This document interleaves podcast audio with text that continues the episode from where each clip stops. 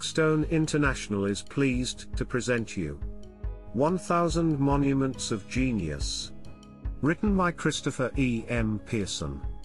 Since the mythical Tower of Babel, humans have continuously tried to erect monuments to match their oversized egos. With ancient ziggurats, the Taj Mahal or the Empire State Building, man has for centuries demonstrated his force by raising structures for purposes both religious and profane.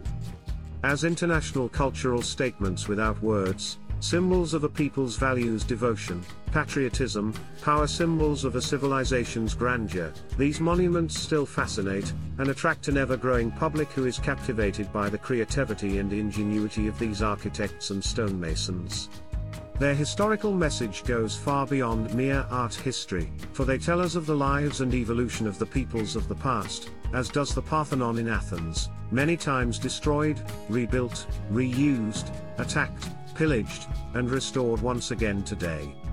This work, featuring one thousand monuments chosen from around the globe, retraces human history, the techniques, styles, and philosophies necessary for the construction of so many splendors over the centuries, providing a panorama of the most celebrated monuments while evoking the passion of their makers.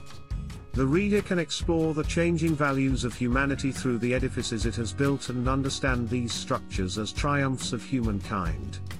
Among the major visual arts, architecture has always had something of a reputation for being difficult to appreciate. This is not solely because it would seem to require a large degree of professional skill both to design and to understand, at least in a technical sense. Unlike a painting or a sculpture, a building does not tell an easily decipherable narrative or attempt to represent some aspect of reality in artistic terms. Rather, the nature of architecture is at least in part utilitarian, serving to shelter various human activities.